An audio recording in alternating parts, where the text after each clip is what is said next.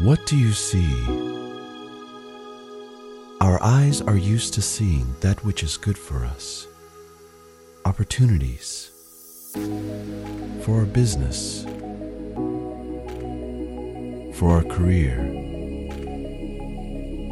for our enjoyment. But as the author of Hebrews said, let us fix our eyes on Jesus, the author and perfecter of our faith. What do you see when you look at the cross? Pain, loneliness, despair? There are many people suffering who do not understand that Christ has taken all of this upon himself. For this reason, we want to challenge you. Choose a person you can make a commitment to for a year with the purpose of presenting Christ to them. This can be a friend, your boss, or a neighbor, anyone, someone you will walk alongside, pray with, and help throughout the year 2020 with the sole objective of modeling the true gospel of Jesus Christ. Who do you see?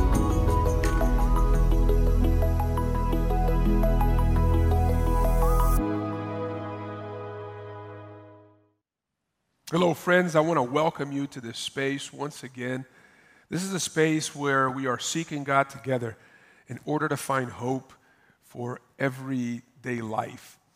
And if you've been with us, you know we've been in this series of sermons called uh, Focus One. Today is the season finale for Focus One. This is the last talk of this series. But just because the series is ending, it does not mean that the challenge ends. The challenge to be a disciple who makes disciple is still valid, it's still going, it's still current. So don't give up.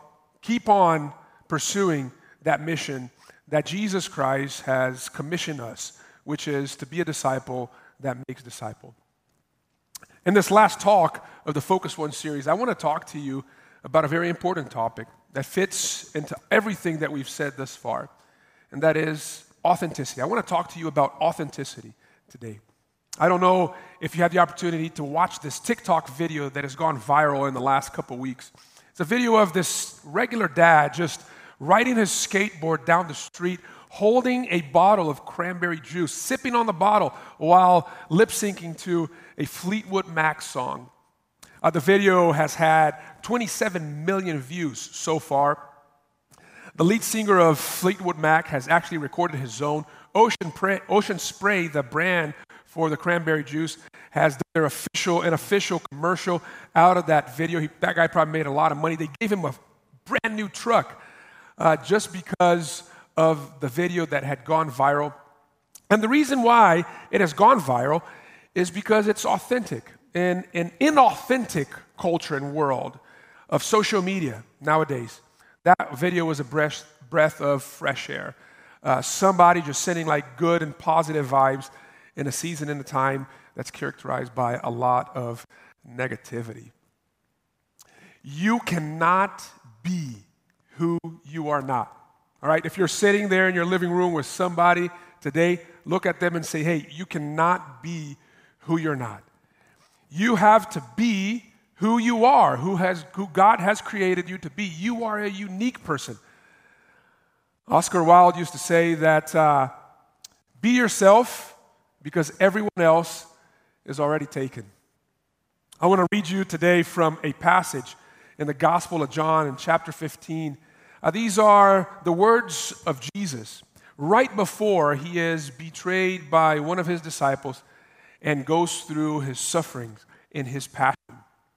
Jesus addresses his disciple and he gives them a word of authenticity. In this passage, Jesus talks about fruitfulness. So I want to invite you to read with me John 15. We're going to read verses 1 through verses 13. Would you read it with me? Jesus said, I am the true vine, and my Father is the vine dresser. Every branch in me that does not bear fruit, he takes away, and every branch that does bear fruit, he prunes that I may bear more fruit. Already you are clean because of the word that I have spoken to you. Abide in me, and I in you. as the branch cannot bear fruit by itself unless it abides in the vine, neither can you unless you abide in me. I am the vine, you are the branches.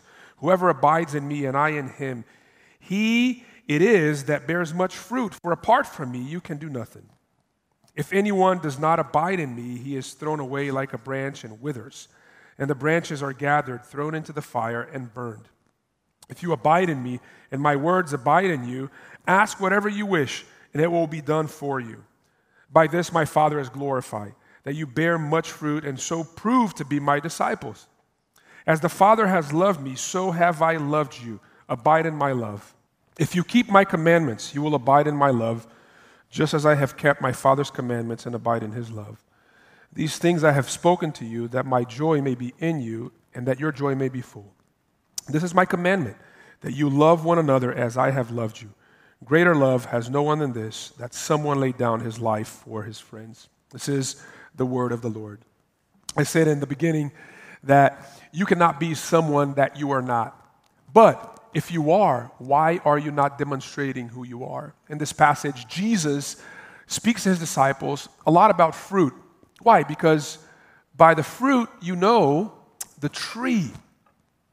And as disciples and followers of Jesus, there's got to be demonstration of our lives of that. And the more there's demonstration, there's authenticity. And when there's authenticity, there's impact, just like that video that went viral on TikTok this past week.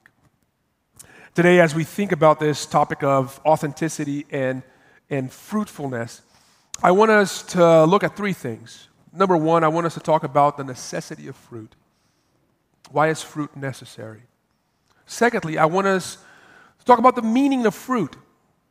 What does Jesus mean when he says that we ought to be producing fruit in our life? And then thirdly, I, want us to talk about the uh, prerogative or the requirement for fruit. What is required of us in our lives in order for us to produce fruit? First, the necessity of fruit. In this passage, Jesus gives us a beautiful picture of what our relationship with Him ought to look like. He says here in verse 1 that He is the true vine. He depicts Himself as a vine. And He says He's the true vine. Why? Because Israel was also known as the vine of God. You read Isaiah chapter 5, it's, it's, it's right there, which means that in order to belong to the people of God, you had to be grafted into Israel.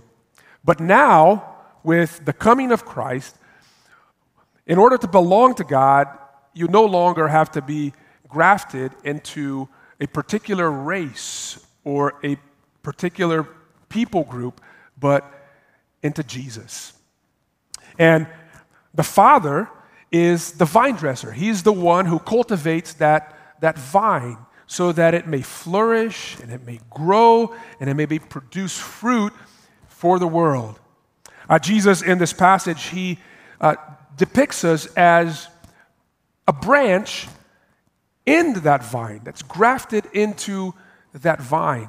And he says that the ultimate proof whether we are truly connected to him, the true vine, is that we produce fruit. Disciples of Jesus bear fruit. There's no way around it. That is consistent with what Jesus teaches in Matthew chapter 7. He says, uh, You will know my disciples by their fruit. They do not produce bad fruit like the religious Pharisees, but they produce good fruit. It's consistent with the message in Galatians chapter 5. The Apostle Paul says that when someone is in Christ, that person has the life of Christ, the Spirit of Christ lives in them, and, and they produce fruit. There is fruit. He talks about the fruit of the Spirit. And it's consistent with what James, the brother of Jesus, writes in his letter.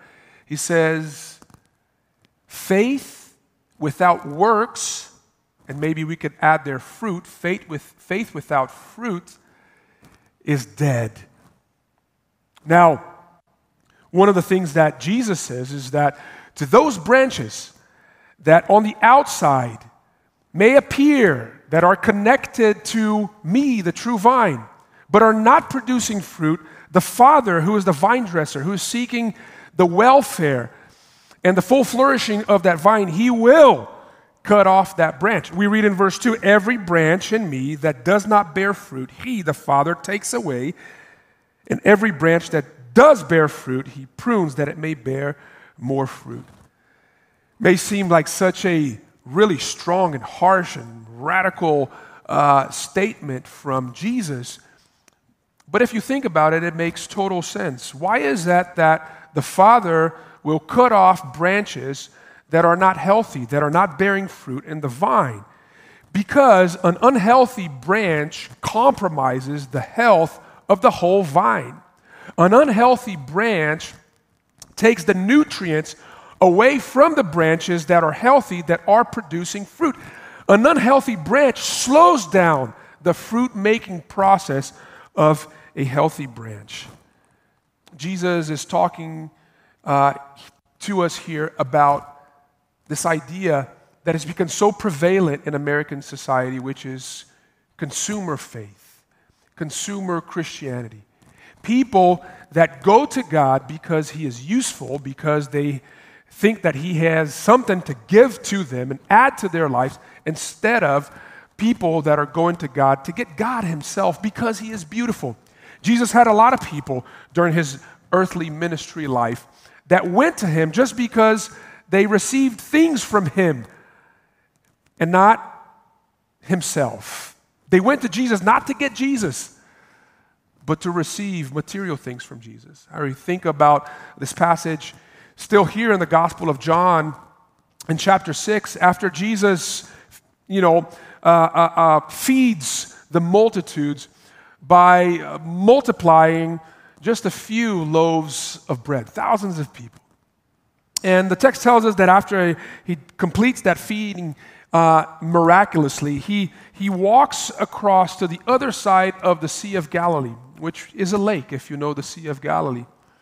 And that multitude is still following Jesus around the lake.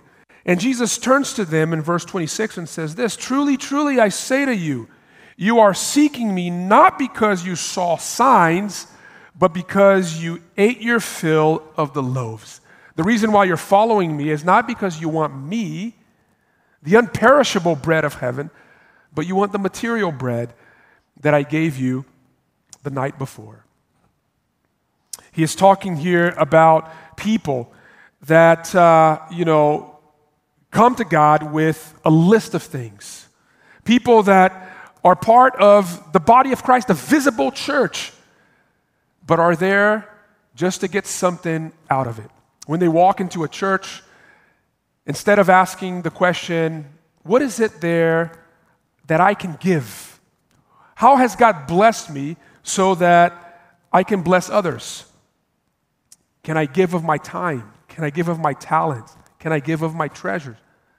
Instead of coming with that type of posture, you know, people, they come into the church with the posture of, what can I get out of it?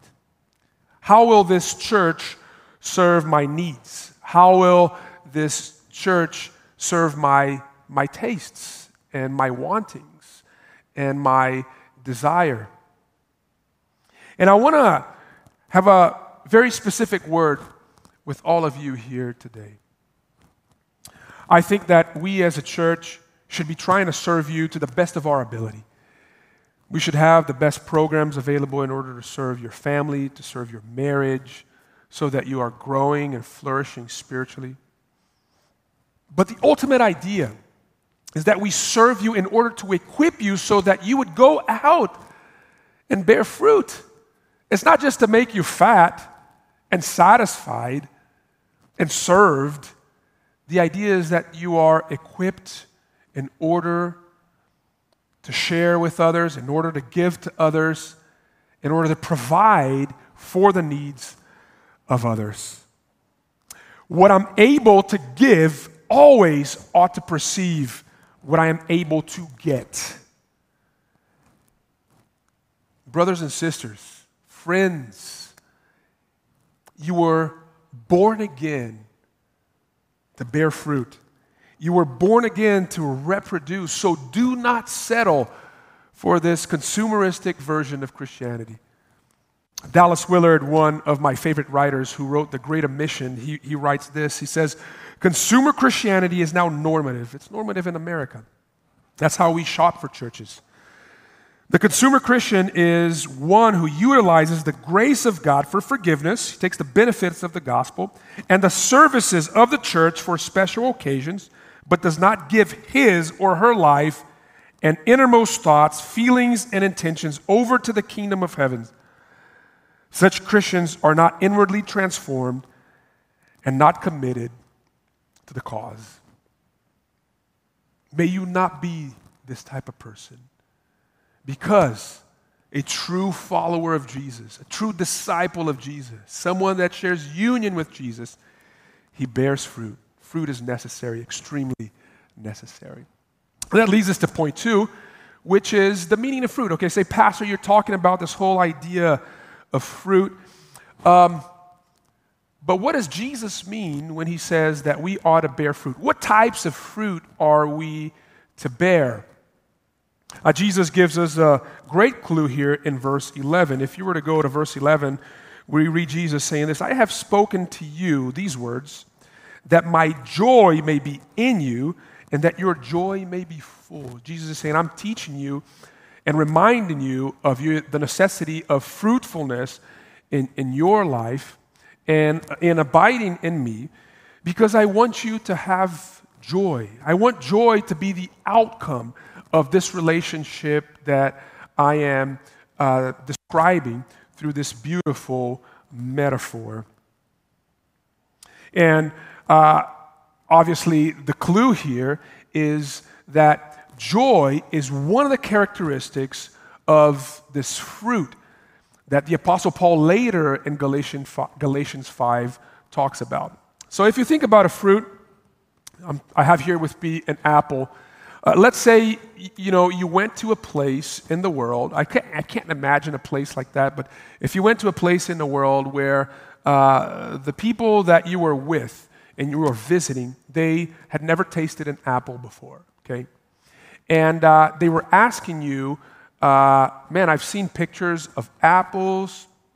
I've heard of people that have eaten apples. Did Adam and Eve eat an apple? I don't think so.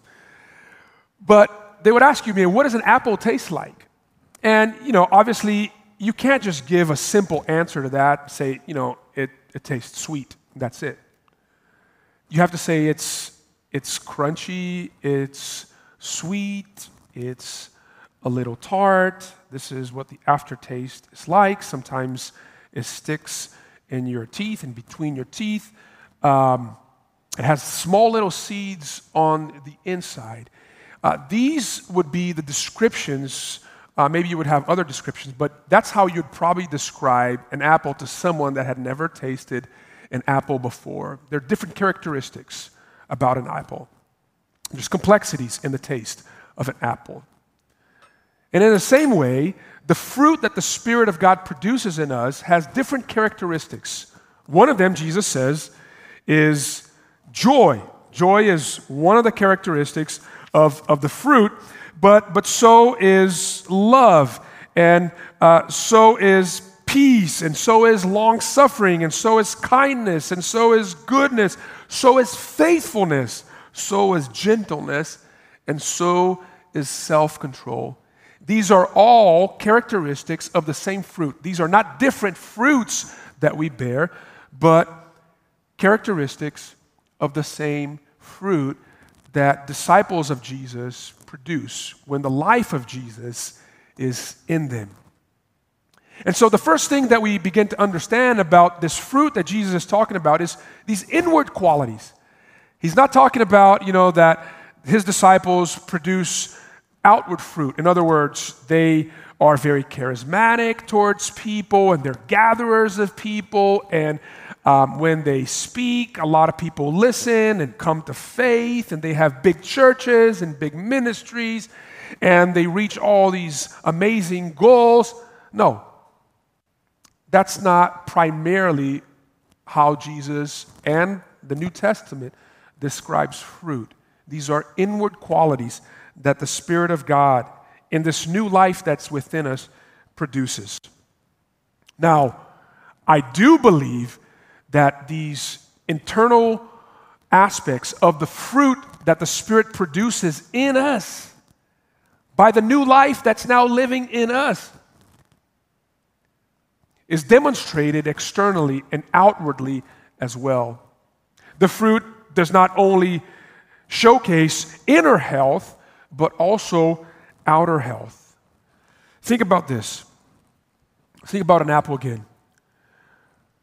A tree, think about an apple tree, does not produce the apple so that it can eat or consume the apple. The tree does not cannibalize its own fruit. The tree does not produce fruit for itself.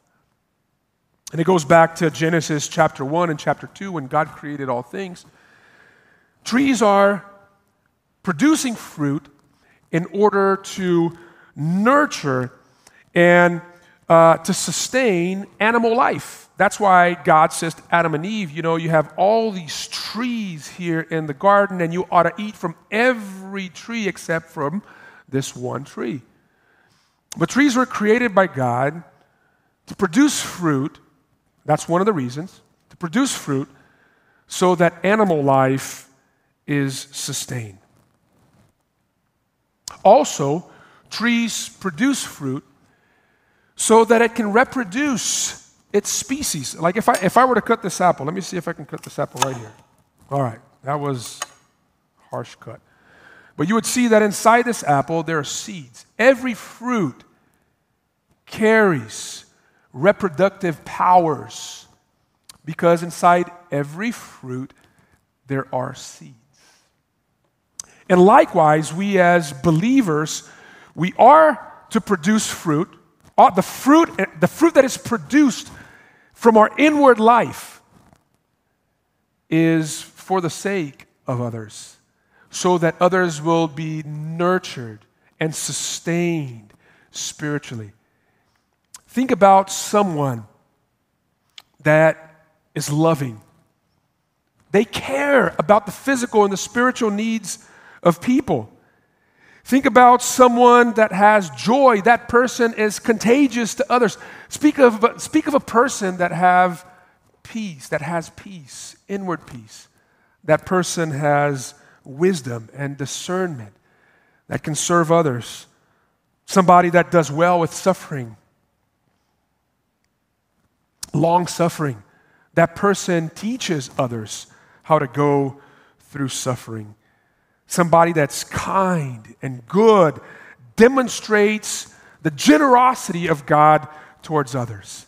They're always trying to meet the needs of others. They're patient with others. They're not forcing change on people's lives. They're able to walk alongside those that they have invested this year and that, you know, because they've bought into this Focus One challenge. They're patient with others.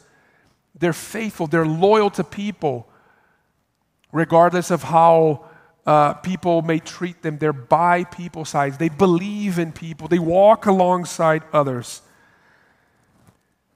And they're gentle now with people. And they exercise self control. They have the right words for the right time. They don't give in to temptations and vices. And and therefore they're beautiful displays of what the life of Christ ought to look like for others. And by that, they inspire others also to seek and to follow Jesus. You get me?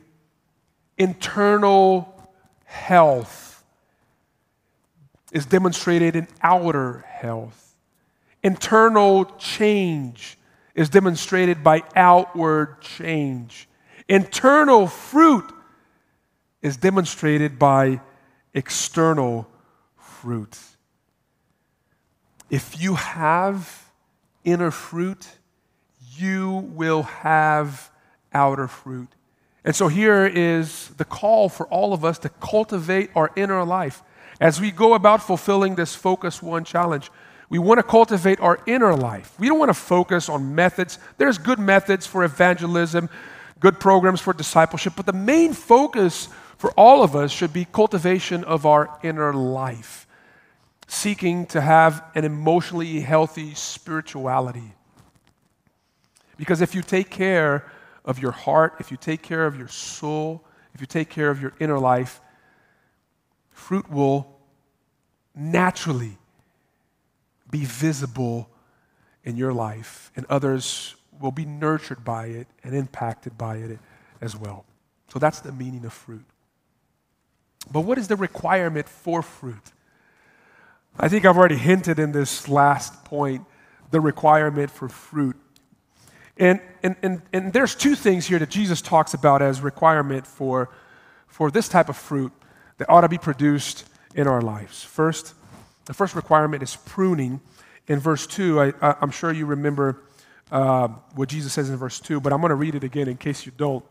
He says, Every branch in me that does not bear fruit, he takes away, right? We talked about that. But then he says, And every branch that does bear fruit, he prunes. To the healthiest of branches, God, who is the cultivator of this, this vine, he wants to see that branch be even more fruitful than it is. But in order for that to happen, he needs to do something that is at times very painful, which is pruning. St. Augustine in the City of God wrote that uh, God is always trying to give us good things, but our hands sometimes are too full to receive them. The reason why we can't experience the best that God has to give us is because sometimes our lives are cluttered with other things. Sometimes there's all these many branches that uh, come out of the main stem of our lives that are things that take away from the life of God in us, that water down the life of God in us. And sometimes these things are not necessarily bad things, but they just take too much of our time, such as work and image and career and accomplishments and you know all sorts of things. They become the center focal point of our lives. And they're like these little branches attached to us that's watering down the main nutrients that's necessary in our branch, in our lives, in order to produce great fruit. So God needs to go there at times, and He needs to take some of these things from us, and, and it's painful. It's painful, it hurts when God touches areas of our lives that, you know, life is flowing to. But He says, Look, I am not taking away anything that's a loss to keep and a gain to lose. Now, this season has been a season of great pruning for many of us. Some of us are still hurting. Like our branches are bleeding from a hundred different spots because God has come in and He has pruned things that we thought were necessary. But all that they were doing is they were robbing the life of God from us. And I want you to accept that, that God may be pruning you today because He is in this season preparing you for great fruitfulness. Do not despise the work of the vine dresser in your life in this season because he wants you to have more of his life in you. He wants better fruit. He wants you to be more loving, more joyful, more peaceful, that you would do better with suffering, that you would be gentle and good and kind, so that others would benefit from your life. He is preparing you for great fruitfulness. Believe that today. He is pruning you. That's necessary for great fruit. That's one of the requirements. Well, the second requirement here, and the last one that I'll talk to you about, is that we must abide in Him. Here, I don't know if you've, if you've noticed, but uh, from verses 4 through verse 10, Jesus, in every single verse, except for verse 8, he gives us this command to abide in Him. And He says there that you can't do anything, you can't produce any fruit unless you abide in Him. You can't try hard enough. You will not produce this type of fruit unless you are abiding in Him. You know, and I, and I like you to reflect upon these words of Jesus because abiding here comes as a command. While I am not required to do anything in order to produce this fruit, I am required to choose to abide in Christ and not in other things. Many of us abide in other things, other sources of, of life and energy. That's where we draw, some of us draw energy from our kids from our work, from, from politics. Those things are not necessarily bad, but they're not meant to sustain our souls. They're not meant to produce the type of fruit that the Spirit produces in us that ends up serving others we must make a choice to abide in Christ. That's what the Christian life looks like. That's a, the work of resting in Him and resting in that which He has done for us. In the life that He shares with you. He says, Abide. He says, Jesus says, Abide in my words. That's what it means to abide in Jesus, is to remember His words. What? He says there in verse 12 that I have loved you. Man, what would our lives look like? What would your life look like if you were constantly abiding in that truth that you are loved by God through Jesus Christ?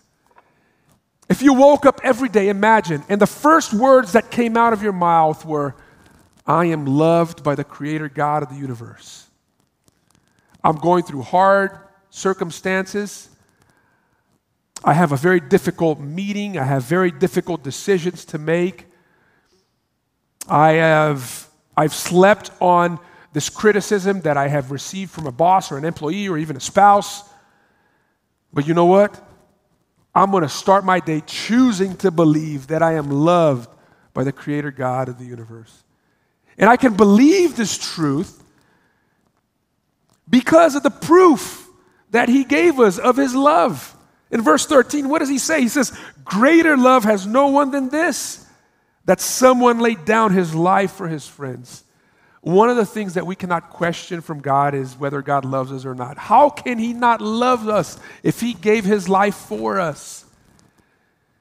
So we're called on an everyday basis, on an hourly basis, on a minute to minute basis to preach to ourselves this truth that we are loved by the Creator God of the universe. You know why? Because our hearts tend to forget this. And when our hearts tend to forget, and when our hearts forget this truth, we begin to drift away from the true vine, and then we begin to wither. You want life, fresh life, you want fruit, abide in Him. Remember His words. But also, it's very important that you remain, that you remain in His body. In verse 10, Jesus says, uh, here's one other way that you can abide in me and abide in my love is by keeping or obeying my commandments. What commandment is this that Jesus is saying that if you obey, you will abide in my love? The answer is verse 12. This is my commandment. Look, that you love one another as I have loved you.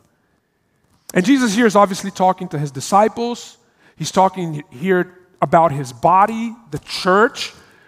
Those of us who are grafted into this vine, the true vine, which is Jesus, we are to remain connected. You cannot flourish in an individualistic faith or Christianity. You cannot expect to produce fruit, inward fruit and outer fruit, this fruit that starts inwardly and expresses itself outwardly, unless you are connected to the body of Christ. Now, this is a season where many of you have drifted away. And I know it's, it's hard kind of like remain connected when everything we do is digital. Now, we are coming back to live gatherings. Churches all over the world are coming back to live gatherings. And I know of people that because they've stayed away for five months or six months, they have lost that habit of congregating with others, of being in community with others.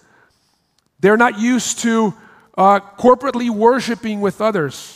And I'm not saying that we ought to break the distancing rules and all of that. No, none of that. We're doing all of that very responsibly here at Crossbridge.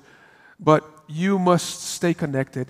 And if you're not ready to even come to our live gatherings, that you would, you know, do that online, that you would worship with us online, that uh, you would share with others, that you would meet with your community group online, that you would find out ways to serve and to give online of your time, of your talents, and of your treasures. You must not disconnect.